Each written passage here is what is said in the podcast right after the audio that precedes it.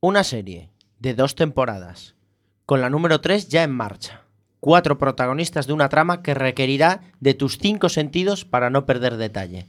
Puede fácilmente llegar a la temporada 6 sin aplicarle la navaja de Samu.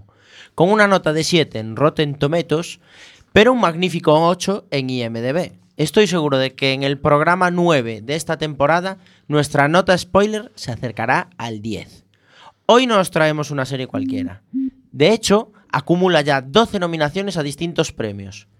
Y si a esto le unimos que va a empezar el mejor programa de series de la radio española, no se nos ocurre mejor manera de darte estas 13 razones para que te quedes hoy con nosotros escuchando Quack FM. Sí, ya sé que nos saltamos la 11, pero era para mantener vuestra atención en este teaser de Spoiler.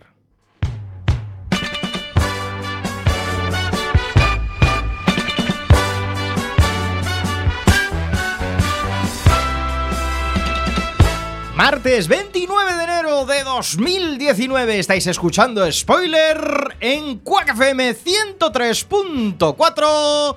¡Empezamos!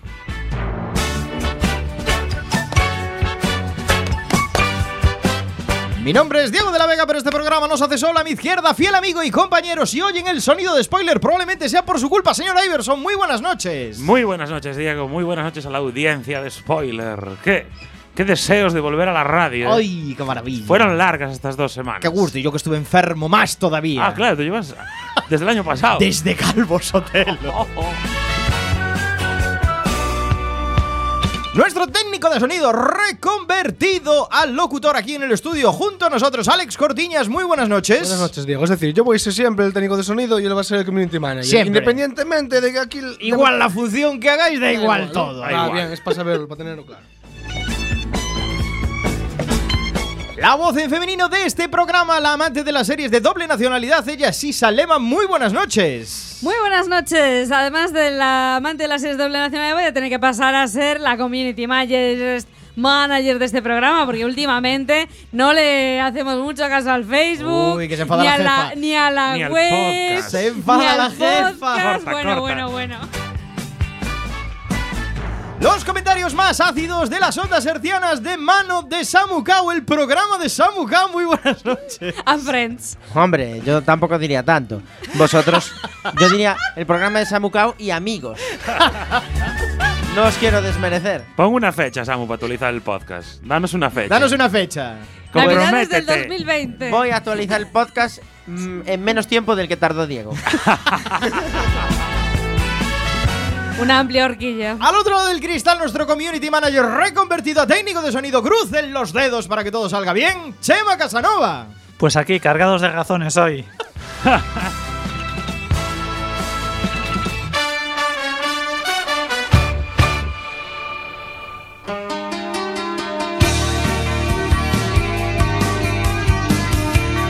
Martes 29 de enero, martes de series en Quack FM. Estáis escuchando Spoiler en su episodio 6x09.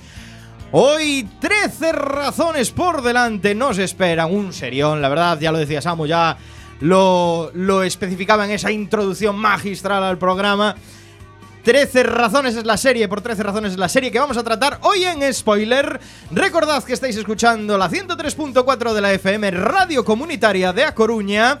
Y recordad también que podéis escucharnos a través de internet en cuacfm.org barra directo y nuestros podcasts, al menos algunos, no todos, en spoiler.cuacfm.org.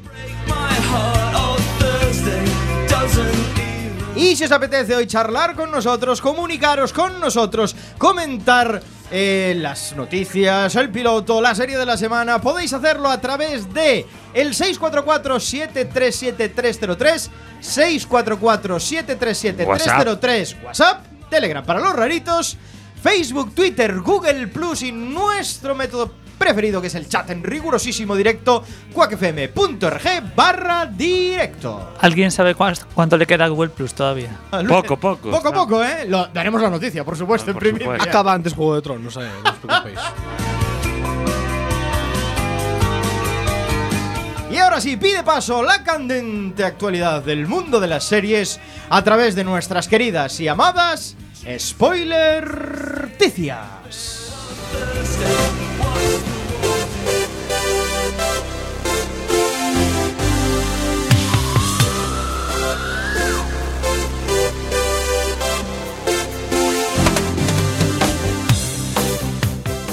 Hombre, tenemos una noticia para empezar. Que a mí- Ready Player One. Sí. Sonando este Ready Player, esta banda sonora de Ready Player One de fondo. Tenemos una noticia para empezar que a mí siempre me hace ilusión porque este actor me encanta. ¿Cuándo va a sonar Ready Player 2? Steve Carell, Carell, ¿cómo se pronuncia? Steve Steve Carell. Carell, Carell. No sé cómo se pronuncia, pero, pero ya me has desvelado la noticia. Yo quería hablar de Trump primero. Oh. Porque Trump, en junio del año pasado, ordenó la creación de una fuerza militar dedicada a las operaciones en el espacio con el fin de garantizar el dominio del cosmos y contrarrestar los avances de China y Rusia. Wow. Esto suena ficción. casi, Suena ¿eh? ficción cómica, evidentemente. ¿Y qué hizo Netflix? Pues decirle a Steve Carell y a Greg Daniels, que son eh, actor protagonista y, y creador de The Office, haced una serie de humor sobre esto. A- ahí la has dado, porque te iba a hacer yo una pregunta. Somos españoles, nos dices Steve Carell y dices, bueno, vale, bien. En España identificamos a un actor por el que salía en. En el que salía en Virgen a los 40, The Office, eh, The Office, Boy. ¿no? Ahora ya le ponéis cara al salidito de turno, ¿eh? Sí, yo creo que más conocido es. Virgen eh, a los 40 Virgen tiene a una cara de 40. salido que, Sí, que sí, tira sí, para atrás. sí. Es una película muy chula, eh, por cierto. Sí. Me parece una tontería, pero Es horrible esa A, película. a todos nos toca la fibra. Es chunguísima. Perdona si Tiene son- cero gracia. Son las risas garantizadas. Diego, Cero gracia, cero gracia. pocas mujeres se sienten identificadas con el protagonista como muchos tíos. No Esa nos no es en la peli nunca. que lo depilan. Sí, eso sí, es de verdad, sí, sí. además. Es de verdad, contó lo depilan después. de verdad. Pasó de verdad, los gritos y todo eso es de verdad. También chula. sale en Superagente 86, sale Correcto. Noche y Día Sí. con, con Cameron Díaz. No sé. Y sale en una que hace de espía. ¿Qué fue de Cameron Díaz? Superagente 86. No, no, no, no, no. Una que él es espía y la mujer también y tiene una relación así rara o algo así. Bueno, Pero será Brad Pitt. Pero bueno, El es conocido por The El Office, caso es que lleva desde The Office sin estar en la televisión. Y Netflix ha puesto el talonario encima de la mesa porque va a ser el actor mejor pagado de la historia de la televisión. Uh. va a cobrar Uh. un millón de dólares por episodio. No, pero Espera, espera, para, espera. para, Esto ya para, lo cobraban los de Friends. los de Friends antes de la guerra. Los de. Big Bang Theory y. Claro. sé, si Antes de que existiera el dólar, Según casi. la An- agencia antes de Netflix. Según- años antes de Netflix. AN. Si me apuras, hasta, Alf cobraba un millón de dólares por episodio. Correcto. Leo, según fuentes consultadas. Bueno, el salario que recibirá. de- de- según, fuentes consultadas por la revista especializada de Hollywood Reporter, el salario que reci- recibirá Carell por esta serie supondrá un nuevo récord, ya que superará el millón de dólares por episodio. Supera. La marca más alta hasta ahora, obtenida por el reparto de la serie de CBS The Big Bang Theory. Correcto. Correcto. Menciona Así sí. No, pero los actores de no, Friends no. ya cobraban un millón. Cobraban un millón por episodio, Big Claro. Bang Theory también. Y eh, sí que es cierto que nadie había pasado del millón que yo sepa. Pues y. dicen superará Correcto, puede pues, superar millón uno. un millón, un dólar. Un dólar. Exacto. No, y un el dólar, el billetito de dólar ya le vale para envolverlo Eso es, y hacer eso, eso es como una. es como la multa, ¿no? Un millón y un dólar. Correcto, es lo que. A mí me encantaría saber cuánto tiempo lleva grabar un episodio de 20 minutos como Big Bang Theory. Lleva tiempo. Grabar, Lleva, eh, lleva. solo grabar, no digo Bueno, trabajo de guion ni no. Digo, tal. los actores, por ejemplo, Sheldon Cooper, ¿cuánto tiempo de su vida dedica para ganar no, un millón pero, de pavos? pero Big Bang Theory lo graban en plan como si fuera con Sitcom, público. Sí. Mm. Entonces me refiero, tampoco hay tantos cortes. Una vez que graban, graban. Eh, será una sesión como mucho de una mañana o algo por el estilo. No, Hablamos de hombre. 6 horas, 7 horas, como muchísimo. no, no, no tanto, porque es con público. O sea que. Pero creo que por esa pasta tienen que ir a los ensayos obligatoriamente. ¿eh? O sea, esto no es solo. Hay que entrenar, ¿no? Para poder jugar entrenar, claro. el De partido. todas formas, Iver soltó ahí una pregunta que la dejasteis todo en el aire, todos en el aire, y yo quiero resolvérsela. ¿Qué fue de Cameron Díaz? Correcto. Pues te tengo que decir una cosa y es muy triste, y es que es de las pocas actrices a, la- a las que una escena la estigmatizó y acabó con su carrera. Porque desde la escena Mary. de Algo pasa con Mary, no, no la volvieron a contratar para nada, porque ya todo el mundo tiene esa imagen en la cabeza. Sí, hizo una Le- peli que se llama Sex Tape. Le han fastidiado la carrera a Cameron Díaz. ¿eh? Igual que algo pasa con Mary. pero también tocó el Y cielo. intercambio de Con casas. Está Eh, intercambio de casas, como se llamase. Intercambio de casa. Sí. Intercambio de casas. Intercambio de sí, casas, Era una tipa que de se. casas. Vol- Casas. De Marín. Volvemos de a- casas. Marín de casas. Volvemos Viste a. volvemos a lo que le- a lo que decía, que la escena esa le arruinó la carrera. Porque eso del intercambio de casas no creo que sea picar hacia arriba. No, correcto. Qué crueles. Seguimos con más noticias y ahora vamos al territorio nacional. Pues sí, que últimamente estamos hablando un mogollón de pelis españolas, Y ¿eh? esta noticia me da algo de miedo. En este caso, series españolas. Mejor que pues, eh, mm, dice Sensacine que Joaquín Sabina tendrá su propia serie que podría ser dirigida, podría eh, ser dirigida por Fernando León Aranoa. Así que la ficción del conocido cantante está prevista para 2020, así como un documental sobre él mismo. Chicos y chicas, uno de los músicos más relevantes del panorama español, ¿quién no ha ido a un concierto de Joaquín Sabina? Yo. Yo. Vale, pues Pues, pues, pues nada, infancia, nada, ¿eh? Y seguid yendo a conciertos del Chavarín. Bueno, pues eso. Uno de los músicos más re- relevantes del panorama español, Joaquín Sabina, tendrá su propia serie biográfica. Endemol Shine entre y Sony Music España, entre otros, se han unido para producir conjuntamente esta, esta ficción. La verdad es que todavía no es seguro, o sea, esto realmente es eh, una noticia de probabilidades, posibilidades y eh, raros avances. Todavía no es seguro, pero todo apunta a que si ya se han encontrado a la persona ideal para hacerse a cargo de la dirección y eh, por lo visto el premiado cineasta de Fernando León de Aranoa de Los lunes al sol, pues está en plena negociación con estas productoras para ser el director de la serie. Así que ya os lo digo, Pues- vein- 2020. Tengo, tengo entendido que el propio Joaquín se reunió con los guionistas Ujú. o algo así. Ahí estamos, en un vídeo. Sí, sí, de hecho hay vídeos, hay vídeos. En un vídeo publicado por, eh, por este. Por este medio estadounidense se pregunta a Sabina por qué decidió dar luz a estos proyectos y dice, bueno, eh, por varios motivos. Uno era que se oyeran las viejas canciones relacionadas con mi vida. Otro era tener la oportunidad de poder corregir los guiones y aportar o quitar cosas, de destruir alguno que otro mítico, mediático, ridículo. A decir verdad, la primera vez que me reuní con estos chicos, por los guionistas, lo primero que yo necesitaba era que hablaran mi idioma, que nos entendiésemos y que hubiera química. La hubo, contesta eh, Sabina.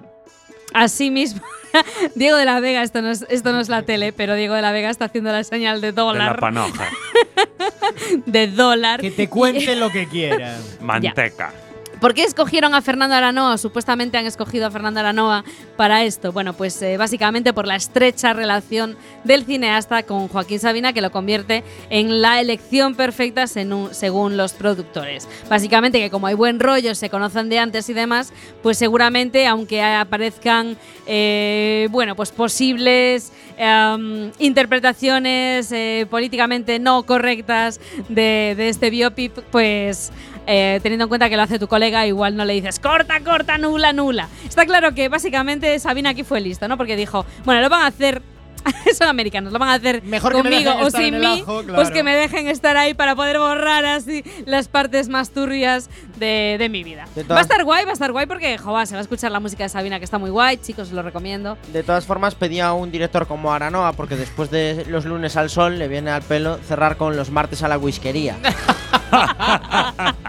Dicho esto, te tengo que decir un- y puntualizar una cosa, Isa. Decías, no tuvisteis infancia porque no fuisteis a un concierto de Sabina. No, yo no he dicho infancia. Bueno, Lo dije lo dije. Vale, pues, a ver, cuando Sabina cantaba Pacto entre Caballeros no estaba la cosa para que cobrara por ir a oír a sus con- eh, escuchar sus conciertos. Para los no puestos en Sabina es la de mucha mucha policía. Y cuando empezó a hacer cosas buenas como 19 días y 500 noches, empezó a cobrar como los Rolling Stones. Sí, Bueno, 40 o 50 euros Necesito por mis concierto. dos riñones para poder seguir Bueno, viviendo. también No pasa puedo una cosa. hipotecar uno para ir a su Yo concierto. fui a dos, a cinco conciertos de Sabina y solo lo escuché dos veces. Porque es bastante típico que cancele conciertos. Sí, también puede. Pasa bastante, suceder, pasa sí, bastante. sí. A ver, está mayor y está claro que el hombre prefiere dedicarse a otras cosas que, que a cantar. Y bueno, la panoja es la panoja. Yo ahí, la pasta es la pasta. ¿Qué vamos a Panoji. decir? Pero bueno, veremos qué sucede. Siempre está bien que una Sí, figura sí. tan conocida como Sabina pues tenga su propia serie para que podamos conocerlo un poquito más y sobre todo disfrutar más de su música. Spoiler. Cuando pago mis impuestos, Cada dos semanas.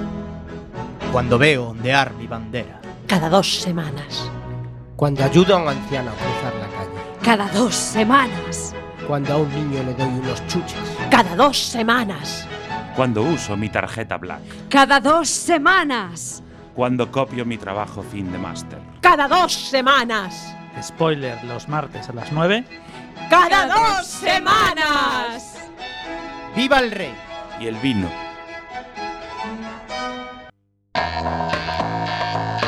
Es lo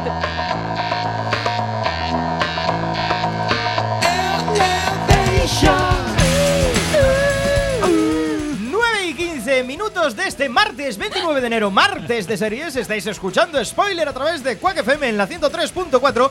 Seguimos analizando la candente actualidad del mundo de las series. Y hoy os queríamos traer una pequeña noticia que habla Es breve, es breve. de esas grandes olvidadas. Sí. Eh, pues como sabéis, Netflix nunca comparte eh, los datos de las series que más éxito tienen en cuanto a visionados en, en su plataforma. Sobre todo porque no quiere, no quiere decirnos cuáles series no ve ni Cristo bendito. Correcto. Y después de que pues, la gente estuviera muy dolida por la cancelación de Daredevil, por ejemplo, pues un bodrio, o Sí, cuando sí. cancelaron Saint porque se vieron obligados porque Oye, Eso do- dos que adora una persona que está entre nosotros. Aquí estoy, aquí estoy. Y que son Pero un podriazo infame. canceles. No pasa nada, Netflix, porque me voy a pasar a Amazon Plus. Ahí, ahí. O Amazon Prime, Amazon Prime. Pues parece ser que hemos o conocido a Canal Plus. porque Netflix ha emitido un informe donde ha revelado algunos datos interesantes sobre los gustos de su público. Y gracias a ello hemos conocido eh, las producciones que más se han visto durante la primera, las primeras semanas de estreno. Que no Hablamos- sabíamos que eran. ¿Hablamos a nivel mundial o de Estados Unidos? Porque esto suele sacar estadísticas de los. Habla- hablamos a nivel mundial, States. a nivel mundial. mi madre. A nivel mundial. Puede En la, en la primera semana, A Ciegas es la primera serie que yo ni siquiera he visto. No, Ciegas es una película. O película. 80 millones. no lo vi. 80 millones de espectadores.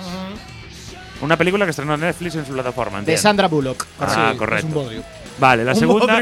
Como todas las de Sandra Bullock. La segunda es Pues You. Arrasó, ¿eh? esta, You. You. Esta, esta es la del. Hemos hablado el de ella. psicópata, ¿no? Sí, gran desconocida de momento. Se está hablando 40 poco millones. de You. Yo ¿eh? vi la primera temporada y me gustó, ¿eh? Eh, la tercera es Sex Education, 40 millones de espectadores. Otra que se está hablando poco y está muy bien, ¿eh? Estuvo a punto de ser el piloto de hoy. Pero Ey. me rajé porque dije, estos van a decir que siempre Ah, traigo la típica comedia. Samu, es una serie que te va a gustar un montón. ¿eh? Es de las Va a tuyas. ser la de dentro de 15 días. Vale, la tercera es eh, Ahora que tengo Bodyguard. Bodyguard. Bodyguards. Esa la he Esa- visto yo, está muy Esa- guay. Hemos hablado de ella. Esa I like it very much. Pero ya baja a 10 millones. Eso Luego- fue piloto, ¿eh? Sí, fue piloto, fue piloto. Luego Baby a 10 millones también. Maluma Baby. Baby, a secas. Solo Baby. Sin Maluma. Y luego Hakan el Protector, 10 millones de Eso es una también. película. Eso supongo que será una película. no tengo Pero claro. para adultos, Esta ¿no? es la lista. título. Hakan el protector suena muy mal, ¿eh? Bueno, el tema es, yo también. Es la aquí- precuela de Hakan el empotrador. con estos datos también hay que tener en cuenta una cosa. es injusta la comparación de estas series a día de hoy con los millones de espectadores que tiene Netflix con respecto a los que podía tener hace 5 años Claro, cuando se estrenó House of Cards. Sacaron el terminal O- en muy mala época. Claro, porque por ejemplo, cuando se estrenó House of Cards, para empezar, House of Cards no era a nivel mundial, porque en España no había los derechos, en Reino Unido no había los derechos, solo los tenían en Estados Unidos, con lo cual, claro, estas comparativas históricas de Netflix mm, por ahora no se, no se pueden hacer porque los datos no, no tal. Con lo cual, de hecho, joder, un estreno 40 millones y Es en el torrent pasada, está ¿eh? muy guay, pero digo, y en el torrent otros tantos. Pero de todas formas, lo que digo yo y lo que me parece de estas series es que no se oye hablar nada de ellas hasta que se estrenan. Ya, Realmente hay es- poca Hay información. poca- pocas noticias. Y realmente, si no estás metido en el mundo series, en el mundo Netflix, y entras, y una vez que entras en Netflix y que te la meten hasta, hasta Ah, por no, los no, ojos. hombre. Pero date cuenta Pero son cosa. las grandes olvidadas en la prensa hasta ese momento. No se sabe nada de ellas. Es decir, apuestan todo a la publicidad que da su portada. Bueno, como, como la serie esta de Porque Elige no- tu propia no- aventura, claro. que era un proyecto que empezaron en 2015. No os equivoquéis. Es decir, estas series tienen audiencia porque Netflix te las vende. No, hombre, claro. Esos números cumplen esa expectativa, aunque algunas luego triunfan. ¿eh? Y es, es curioso porque hay veces que sale una serie, no te la anuncian en absoluto, Ajá. pasan dos semanas y de repente está ahí Ya en portada como si fuera. Sí, sí. ¡guau! Y tú dices, pero si esta serie llevaba dos semanas aquí, que la vi yo, la pasé de largo, pasé Ya, de ella. Pero la acabas ahora- viendo, cuando está en portada la acabas viendo. Sí. Porque Pero te porque ponen te ponen el tráiler tráiler. y te obliga. Esto abre, esto abre un debate muy interesante que es, ¿realmente Netflix estudia tus gustos o condiciona tus gustos?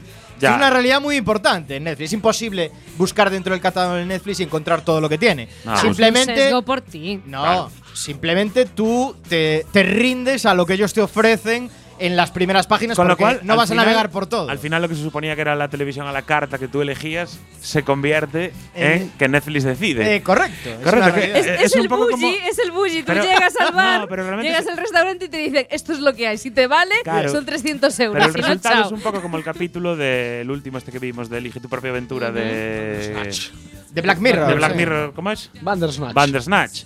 Donde al final se demuestra que da igual un poco lo que elijas, que el final es parecido, elijas lo que elijas. Y es un poco lo que pasa con Netflix. Pero daros cuenta de una cosa, ya hablábamos a Pero también, te- perdón, te- también tiene algoritmos, ¿eh? porque sí, Sí, sí. que es cierto que te posiciona series porque has visto Daredevil sí, o has visto otras Sí, porque yo comparto una cuenta con Pero a familiares. que todos les salió You de primeras. Sí, sí. A mí no, a mí no. Es una serie que te puede gustar o no. Pero Yo comparto cuenta con unos familiares que están aquí en spoiler.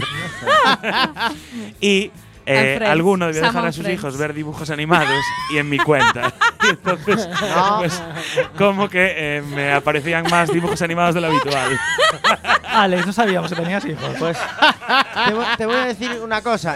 eh, yo no soy, tío. Pues algo pasó ahí, ¿eh? mis, hi- mis hijos ven, los dibujos que ven los ven en Amazon, tío. En Amazon Hombre, Prime. Sí. Porque son de No- calidad. Porque tiene Y la, cuenta de Amazon es la de mi mujer y es donde ven las cosas. Yo les tengo prohibido tocarme la tablet, no me, no me entran en nada. Y de hecho yo en mi sesión no me aparece nada de dibujos.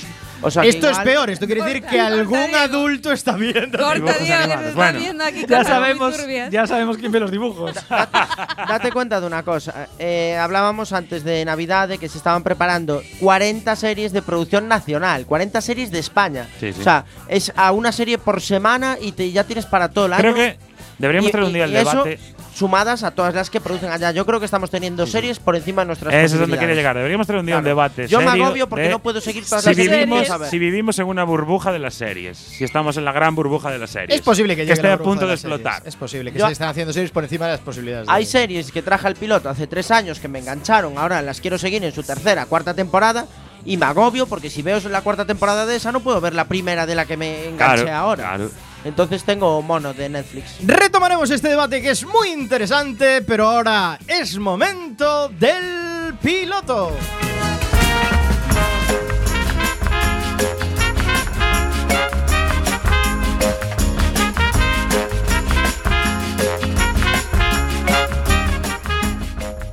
Piloto, la sección con recorrido en la que Samucao nos analiza ese primer episodio de una serie fresquita reciente y nos dice sobre todo si tiene o no recorrido. Samucao, ¿qué nos traes hoy en el piloto? Espera, que me tengo que quitar la pullita de Isa de comprueba que no esté cancelado. no, traigo una serie nueva de 2019, más Ah, nueva no puede ser. Más muy posible. de la TNT, eh, que se puede ver en Movistar Plus, eh, producción española, y de hecho no está, no la estrenaron entera, están estrenando un capítulo por semana y solo hay dos capítulos disponibles. Ah. La serie se llama Bota Juan. El título no se rompieron mucho la cabeza con él. El No. título no atrae nada. Bota Juan. pero Juan. Bota Juan. ¿Con sí. V o con B? Con V, con V. Ah. Pero eh, la portada de, del- de la, de la serie Vota a Es Juan. Juan, es un. Ah, es de- no, ¿Bota no, Juan? no, de No, no, no, elección. no, no, no, no. Bota Juan. Que podía ser o bótalo o que Claro, salta. Como Pero- Bota Pedro. Claro, No, correcto. Bota Juan, con V. Claro, correcto. en la portada vemos a Javier Cámara. Eh, Javier Cámara Ajá. es el prota y yo un- algo que haga Javier Cámara pues me merece la pena parar un ratito a verlo. sí, siempre. Entonces no sé cuántos episodios tendrá la serie, de momento están por el segundo. Es una serie de capítulos de media hora, es una comedia pero que no cae en la risa fácil, una comedia española pues de calidad y el argumento pues es, es curioso porque va sobre eh, Juan, que es un ministro de Agricultura. Se llama- es Juan, no Es tiene Juan. apellido. Ni- no importa el apellido, porque como buen ministro de Agricultura eh, está ninguneado por el resto de gente del equipo de gobierno. Y entonces él quiere seguir escalando a nivel político, pero claro, eh, un ministro de Agricultura tiene poco recorrido. Sí. ¿Por qué? Porque como bien le dicen sus asesores, no resuelve crisis. Entonces, como no resuelve crisis, tal. Entonces, el mayor problema que tiene el Ministerio de Agricultura es que tres murcianos se han intoxicado con unos pimientos de padrón. Entonces el tío tiene que salir a, de, a, bueno, a resolver el, El conflicto. Nada, sale con una bandeja de pimientos a comer uno delante de la prensa para demostrar que los pimientos, co- al, al estilo de Fraga en Palomares, a Claro. demostrar que los pimientos no tienen problema. Que solo pican algunos. ¿Qué pasa? Que los manda a analizar y en el momento que los manda a analizar eh, le llega el chivatazo de que el presidente tiene a su mujer enferma y no se va a presentar a la reelección. Con lo cual va a haber primarias en el partido. Mm. Entonces el tío dice, esta es la mía, me quiero presentar. Pero como sus asesores le dicen que para darse a conocer, porque en las ruedas de prensa que convoca no- le van Ah, dos periodistas de, de OK Diario, no le va nadie más. Entonces el tío quiere que le vaya alguien de Ana Rosa. Y eso, esto es, es- sale tal cual, ¿eh? el, tío, el tío lo que quiere es que le vaya alguien de Ana Rosa a las ruedas de prensa. Entonces al final lo que hace es crear él el conflicto para poder resolverlo. Entonces lo que hace es tarda en sacar el análisis de que los pimientos están en buen estado. Entonces el presidente de la Junta, porque aparte mola porque le meten el rollo del conflicto con los gallegos, crean un cisma ahí con los gallegos. Y el presidente de la Junta se pone, empieza a poner nervioso porque claro, le boicotean los productos gallegos. Y los de las otras comunidades quieren aprovechar el tirón para los murcianos y tal, para suyo. meter sus pimientos. Entonces está metido en ese berenjenal. La verdad, mola, mola, mola mucho pinta. porque es tal, es tal chorrada, y- pero la ves y, y le ves similitudes con, con la vida cotidiana. Entonces está, está, yo la seguiré viendo. Su asesora de prensa es eh, María Pujalte, que también es muy buena actriz. Se Luego- reencuentran, ¿no? Otra se vez, de- de reencuentran, sí, trabajar ya juntos. trabajaron juntitos en Los Quién, Ujú. que hacían del primer matrimonio de divorciados en España. Correcto. Joder, vemos cada serie. Refiérete a ti mismo. Sí, sí, a, Joder, y a los Diego Quién- que está sintiendo con la los cabeza. Quién a mí me- era una serie que me gustaba gustaba un montón, ¿eh? Julián López hacía de cura, que se quitaba de cura y Sí, le gustaban las chicas. mala, mala. Bueno, volviendo a, a Bota Juan. Eso, que tiene el típico eh, asistente que le hace la pelota en todo y eh, la típica jefa de gabinete que le quiere hacer la cama para quedarse con su Ministerio de Agricultura, pero él ya está a otras cosas, porque él arranca su carrera a las primarias. Y en el piloto, pues es eso, termina diciendo en rueda de prensa multitudinaria para resolver el conflicto del pimiento, termina diciendo, no seré yo quien venga a desmentir aquí los rumores de que me voy a presentar a las primarias porque hoy no toca. Y de la que lo dice, pues ya lo suelta el capullo. Entonces a partir de ahí, pues supongo que al segundo episodio ya se empieza a liar la cosa. Se ve, se ve, yo... le- Uy, no le- estás muy decidido, ¿eh? a ver, porque quiero decir, no es un tema que le pueda gustar a todo el mundo, porque mete el rollo ahí de la política y tal, pero a mí me enganchó mucho porque Javier Cámara es un actorazo y con 52 años tiene el culo pelado. Sí, eso es verdad. Y la cabeza Y- también. Y está bien que se arriesgue un poquito también. en temas Sí, políticos. desde que, poco empezó se ahí en Ay Señor Señor haciendo Eh, de curilla en con pajares. Señor, Lo importante, ¿tenemos recorrido sí o no? ¿Se ha Sí, sí, está habiendo mucha calidad en las series de España. Mucho recorrido. Dejamos recorrido en esta serie Bota Juan, que podéis disfrutar en TNT, ¿no? ¿No dijiste? TNT, Sí, sí. en Movistar. TNT, Movistar. Lleva dos episodios, Sí. seguirá con eh, Cámara, Javier Cámara, que es una garantía, como Bota bien Juan. dice Bota Samu. Juan. Y ahora vamos con el tema musical de la serie de esta semana, Joy Division, Love Will Tear Us Apart, apart. Love Will Tear Us Apart. Tiras a par, neno. Tear Us Apart. Tiros a par, pareces de los herederos. Banda sonora de Por 13 razones. Empezamos su análisis enseguida.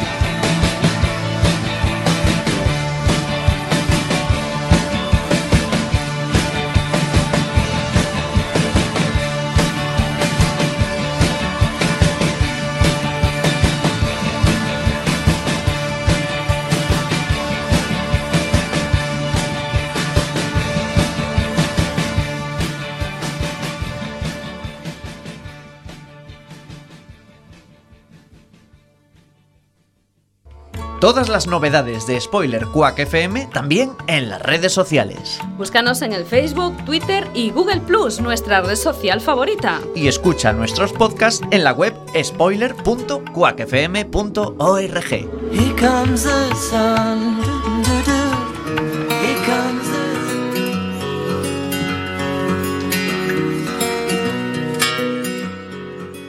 Por 13 razones, en inglés 13 Reasons Why, es una serie estadounidense de misterio y drama adolescente basada en la novela homónima de 2007 por 13 razones, de Jay Asher y adaptada por Brian Yorkie para la versión en formato serie.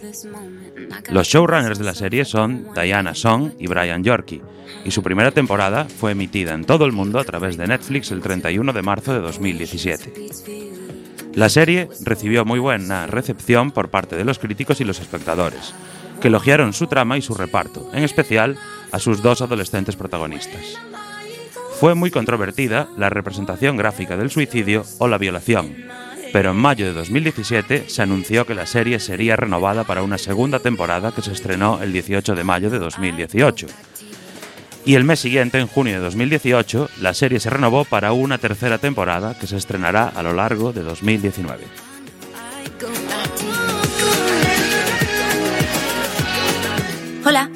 Soy Hannah. Hannah Baker. There's not a simple explanation for the things that I feel. Así es.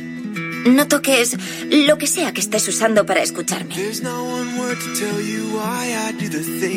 Soy yo, en vivo y en estéreo. No daré más pases ni haré bises. Y esta vez no aceptaré peticiones.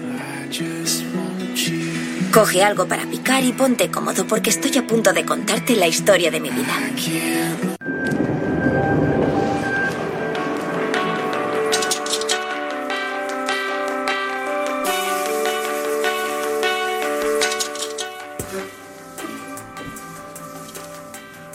Clyde Jensen, interpretado por Dylan Minnette, es un estudiante de 17 años que vuelve un día del instituto y se encuentra un paquete anónimo en la puerta de su casa.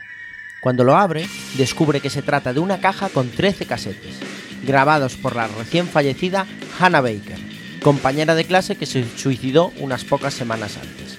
La caja además contiene unas instrucciones de cómo pasar las cintas de compañero en compañero y así Hannah podrá explicarle a las 13 personas que le hicieron daño las 13 razones por las que se suicidó. Además, dejó un segundo juego de cintas a Tony, otro compañero de clase, para que en caso de que la cadena de cintas no se cumplan como ella tenía prevista, estas verían la luz igualmente haciendo público todo lo sucedido en el Instituto Liberty, incluyendo violaciones y acoso sexual.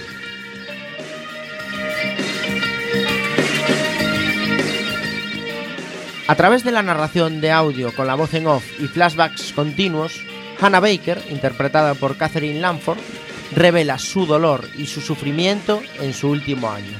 Y así la historia nos sitúa justo cuando Clay, uno de los últimos en escuchar las cintas, empieza a cumplir con los deseos de Hannah. No había nada que dos chocolates y el capuchino de Alex no pudieran arreglar. Una mierda. ¿El qué? ¿Qué ha pasado? Me han metido en recuperación de mates porque en mi anterior instituto daban algo diferente a lo que se da aquí. ¿Sabíais que hay más de un tipo de mates? Seguro que hay algún tío bueno problemático en recuperación. Melancólico, vestido de cuero, con un pasado misterioso y que ni siquiera sabe dividir. Hay un par de embarazadas. ¿Y tus padres? Los míos lo llevarían fatal. Sí, mi madre puede. Mi padre es policía, así que mientras me siente recto, apruebe gimnasia y vaya a la galería de tiro. ¿Qué? ¿Es poli? ¿Has disparado con él? ¿Armas? ¿Cómo no lo habías dicho? Nunca me lo preguntasteis. Me encantan los hombres de uniforme. Quiero conocer a tu padre. Tu padre lleva uniforme también. Ya. Nunca lo había visto así. Todos necesitamos amigos. Incluso amigos de chocolate. Sobre todo cuando tu vida se va a la mierda. Día tras día, taza tras taza, apoyábamos nuestras bebidas y nos apoyábamos entre nosotros. ¡Qué mierda! ¡Qué mierda! ¡Qué mierda! ¡Eh! No me manches de capuchino. Perdón, perdón. Puto Justin. Sí, no hace falta que digas nada. Nunca.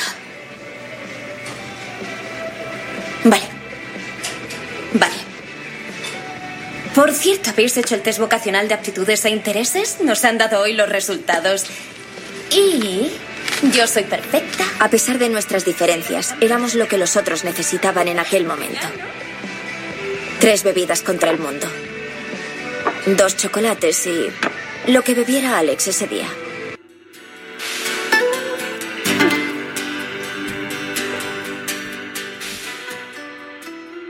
La trama de la serie está muy bien hilada y avanza a un ritmo trepidante a través de los continuos flashbacks.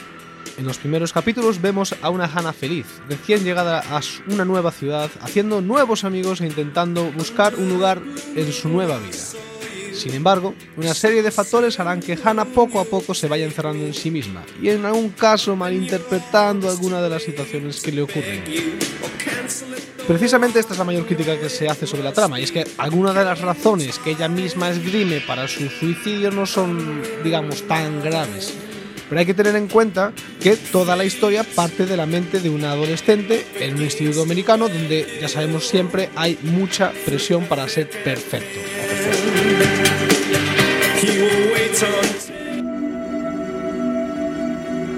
Andy. ¡Andy! Mejor culo, Hannah Baker. No es nada, como mucho es un halago. ¿Un halago? No, no lo creo. ¿Te acuerdas de lo que había en su Facebook, los mensajes? Tenía compañeros desagradables. Le hacían bullying. Esto es bullying. Dudo que un juez piense lo mismo. Y con todo lo demás. ¿Qué es lo demás? ¿Algunos mensajes? ¿Entradas en Facebook? ¿Comentarios en Internet? Una foto de nuestra hija en un parque con insultos anónimos que podría haber salido de cualquier parte. No tenemos ni idea de qué significa esto, ni quién lo escribió, y tampoco de dónde viene. Tenemos que descubrirlo, Andy. ¿Y si descubrimos algo que no queremos saber? Conozco a nuestra hija. ¿Estás segura?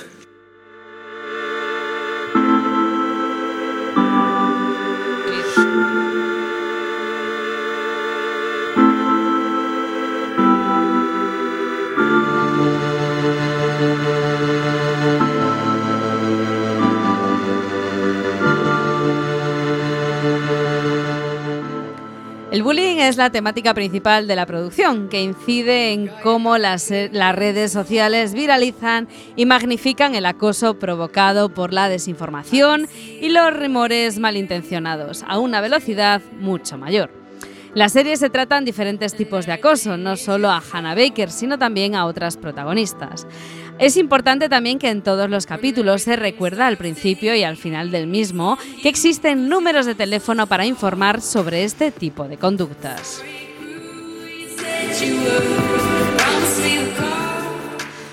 Uno de los temas más impactantes es el acoso sexual.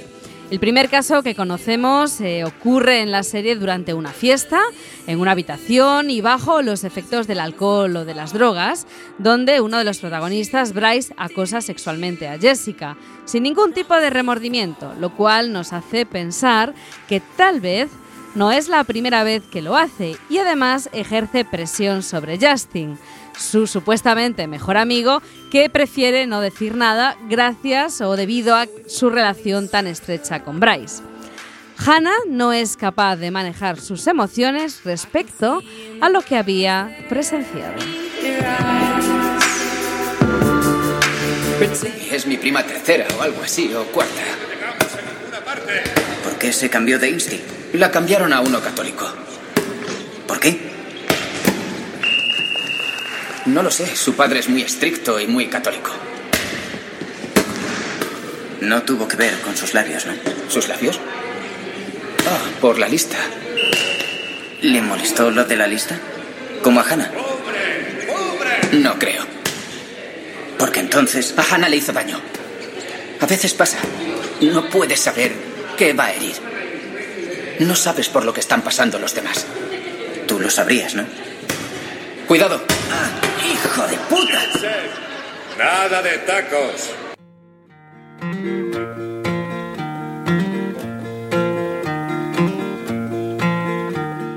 Trece razones es un retrato de la naturaleza humana y su punto fuerte es mostrar a personas perfectamente normales. No son psicópatas o monstruos, simplemente son adolescentes con comportamientos aceptados por la sociedad. Las mentiras, el machismo, el egoísmo, la hipocresía y la cobardía acaban deteriorando las relaciones sociales y destruyendo las amistades. Según avanza la serie, vemos como Hannah, el personaje más noble de la misma, acaba aislada y sola por los celos, envidia y el odio de sus compañeros. Por esto, es mucho más que un, retat- un retrato del bullying.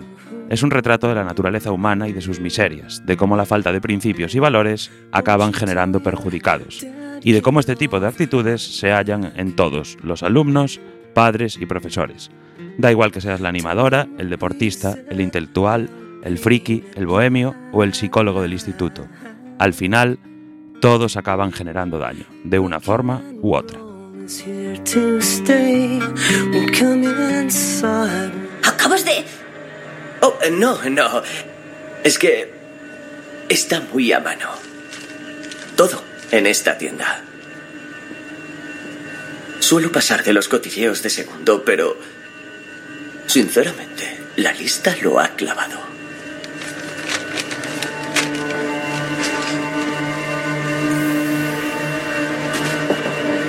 Puede no parecer importante. Hasta que el huracán se desata. Porque cuando escribiste mi nombre, me pusiste una diana en... Bueno, no solo en el culo.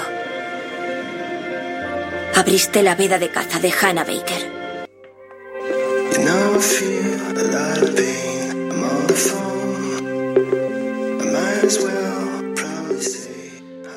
Una de las mejores cosas que tiene la producción es que prefiere abordar la historia de Hannah de una forma bastante realista, sin exagerar en exceso las causas por las que la protagonista decide tomar la decisión del suicidio. El personaje de Hannah, interpretado a la perfección, es un adolescente con sus defectos y sus virtudes. Por eso, a veces resulta frustrante que tome algunas decisiones ilógicas y irracionales que al fin y al cabo forman parte de la normalidad en un personaje adolescente. Habría sido más fácil caer en los tópicos y mostrar a una protagonista inadaptada sufriendo, sufriendo vejaciones inimaginables y así lograr la lagrimilla fácil y conseguir que empatizaran con ella todas aquellas personas que parecen no haber entendido esas pequeñas tonterías de Hannah. No eres tan inocente, Jensen. Me da igual lo que se diga. Señor Foley, venga. A clase. Tú también, Jensen. Hay muchas formas de pedir ayuda si la necesitáis o si la necesita un amigo. Tenéis toda la información en el tablón de mi despacho, o junto a la oficina principal, o en la página web del Instituto Liberty. Profe, ¿no podemos dejarlo ya? Ha pasado más de una semana. ¿No es sano superarlo? ¿En serio? Cállate, Francis. Vale, chicos, gracias. No, venga, en serio, es una tragedia, pero no quiero que me lo recuerden constantemente. Deprime. Nunca se supera, Pratters. Por eso es importante reconocer las señales de que alguien que te importa necesita ayuda. Por ejemplo, si se distancia de sus amigos, de su familia, si cambia de aspecto, si tiene problemas. El trabajo en grupo valdrá un quinto de la nota de este trimestre, así que... Está bien, por favor, esforzaos, sed constantes y trataos bien entre vosotros. Me gusta el pelo. ¿Cómo te queda corto? Bueno, también me gustaba largo y me comporté como un estúpido. Debería haberte dicho algo la otra noche. La verdad es que no me gustan demasiado los cambios, pero bueno, este cambio está bien. Gracias, Clay.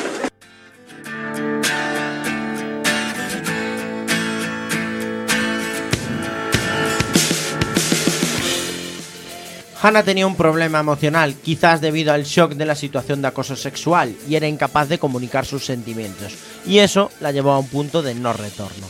Ella decidió que hablaría con el orientador Porter para solucionarlo, y no hablándolo ni con sus padres, ni con Clay, ni con Jessica, sobre todo lo sucedido con Bryce. Pero el señor Porter, psicólogo orientador del centro, creo que no cumplió con las buenas prácticas de su profesión. Porter lo sabe en cierto modo, por eso intenta destruir las pruebas de su cita con Hannah en el mismo día de su suicidio.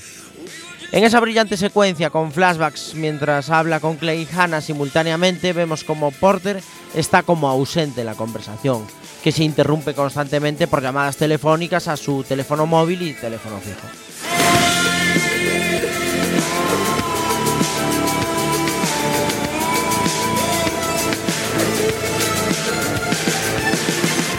Perdida. Siento que estoy vacía. ¿Vacía? Sí, no siento nada. Ahora ya no me importa. ¿Qué no te importa? No me importa nada. Ni el instituto, ni yo, ni la gente, ni mis padres. ¿Tus padres? Bueno, sí me importan, pero no soy la persona que necesitan. ¿Qué persona necesitan?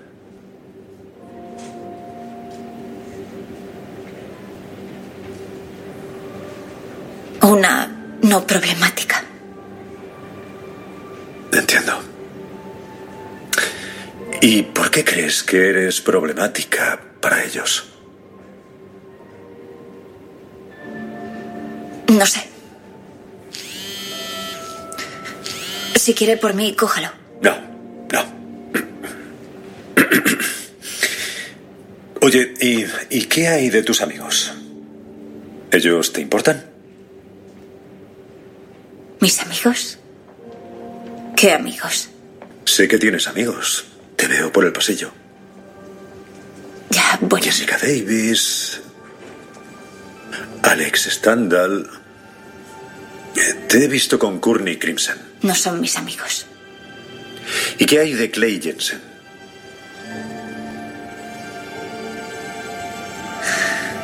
Clay Jensen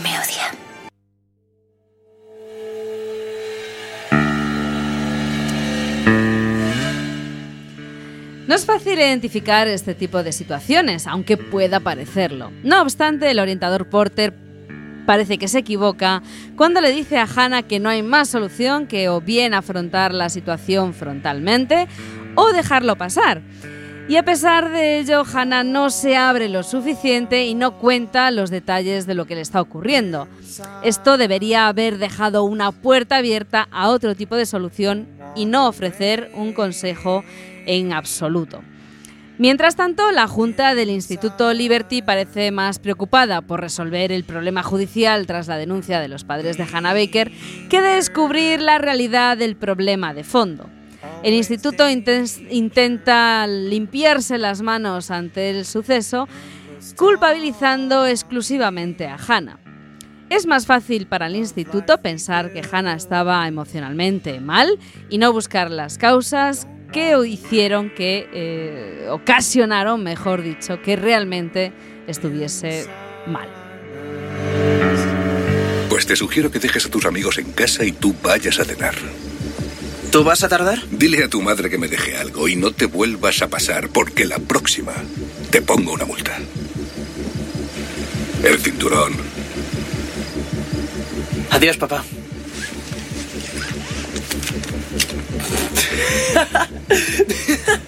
¡No jodas! ¿Tu padre es poli? Sí. ¡Es la hostia! Somos intocables, Clay. ¿Lo entiendes? Somos intocables, tío.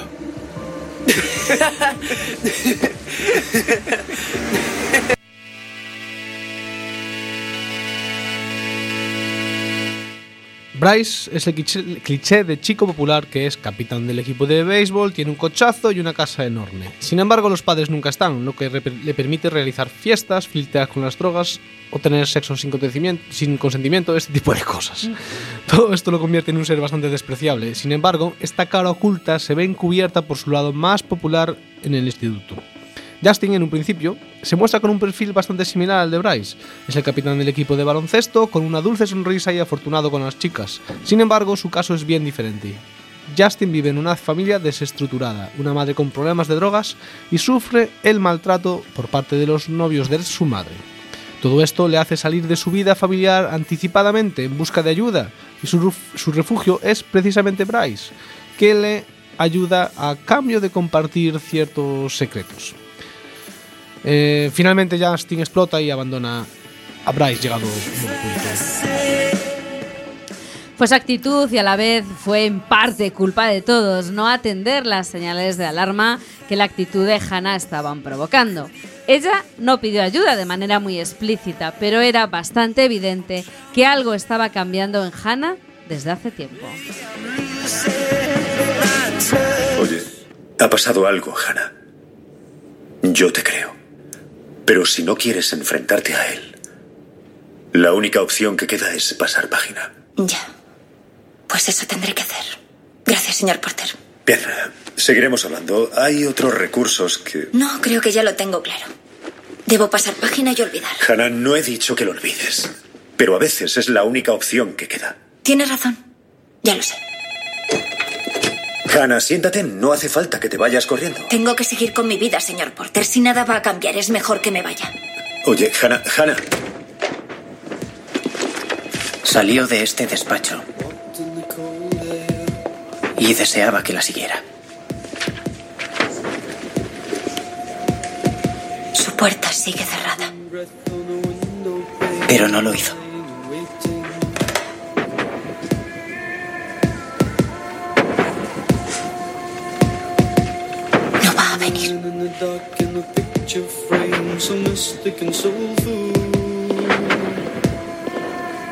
Creo que he sido bastante clara. Pero nadie viene a ayudarme.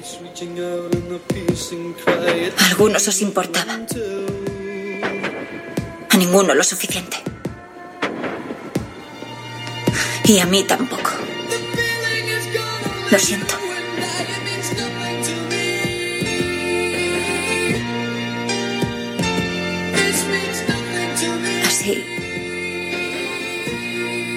Termina la cara 13. No hay más que decir.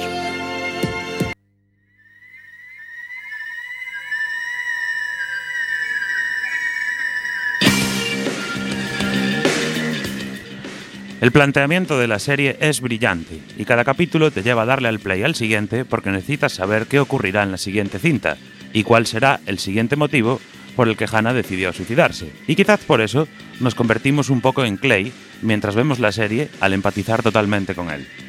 Este detalle convierte a esta serie en una gran candidata a producción para engullir en un fin de semana de lluvia y frío. Y frío es como te quedas al contemplar la dureza del final que hace explícito el suicidio de Hannah en el último episodio. Los recursos técnicos para situarnos en el tiempo y el espacio de la historia han sido muy simples, pero completamente acertados y funcionan a la perfección. Entre ellos están los cambios de iluminación, de más claros y coloridos cuando es Hannah la que narra con esa dulce y maravillosa voz en off, a más oscuros cuando se trata de la actualidad después de que haya ocurrido la tragedia. También tenemos la cicatriz de Clay en la frente y los continuos flashbacks de Clay que te hacen pensar incluso que está a punto de perder el juicio. En resumen, su narrativa es trepidante y está muy cuidada. Las actuaciones de los protagonistas adolescentes están muy logradas y la banda sonora muy acorde al relato que estamos viendo.